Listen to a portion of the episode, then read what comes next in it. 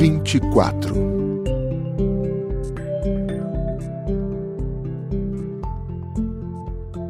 Estávamos no oitavo dia de minha pane no deserto. Justamente quando bebia a última gota da minha reserva de água, foi que ouvi a história do vendedor.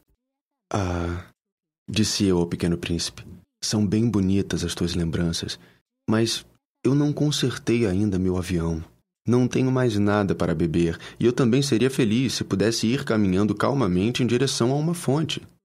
Minha amiga raposa me disse.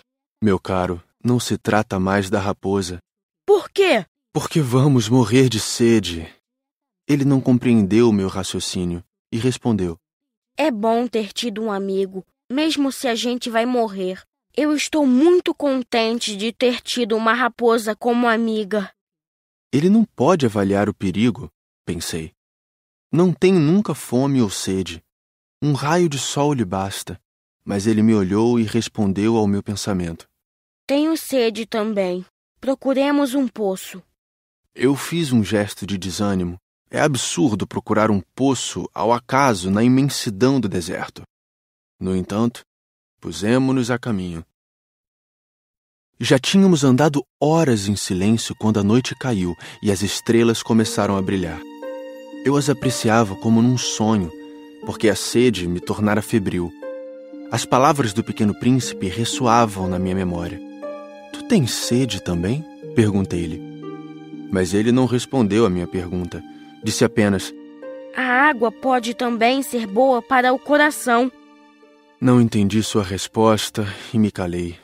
Eu bem sabia que não adiantava interrogá-lo. Ele estava cansado. Sentou-se. Sentei-me junto dele.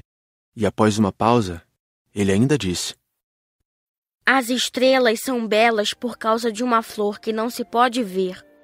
Eu respondi: É verdade. E mantendo-me em silêncio, fixei os olhos nas ondulações da areia iluminada pela lua. O deserto é belo, acrescentou. E era verdade. Eu sempre amei o deserto. A gente se senta numa duna de areia, não vê nada, não escuta nada. De repente, alguma coisa irradia no silêncio. O que torna belo o deserto é que ele esconde um poço em algum lugar. Fiquei surpreso por compreender de repente essa misteriosa irradiação da areia. Quando eu era pequeno, Morava numa casa antiga e diziam as lendas que ali fora enterrado um tesouro. Ninguém jamais conseguiu descobri-lo, nem talvez o tenha procurado. Mas isto encantava a todos.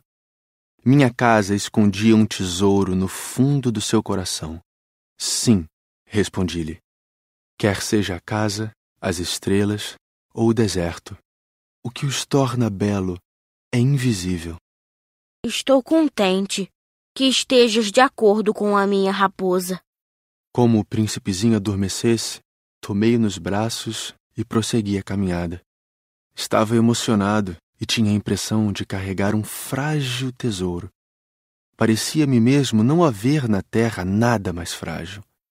Observava à luz da lua aquele rosto pálido, seus olhos fechados, suas mechas de cabelo que se agitavam com o vento, e pensava o que eu vejo não passa de uma casca.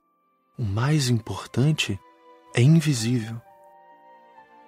Como seus lábios entreabertos esboçassem um sorriso, pensei ainda: o que tanto me comove nesse príncipe adormecido é sua fidelidade a uma flor.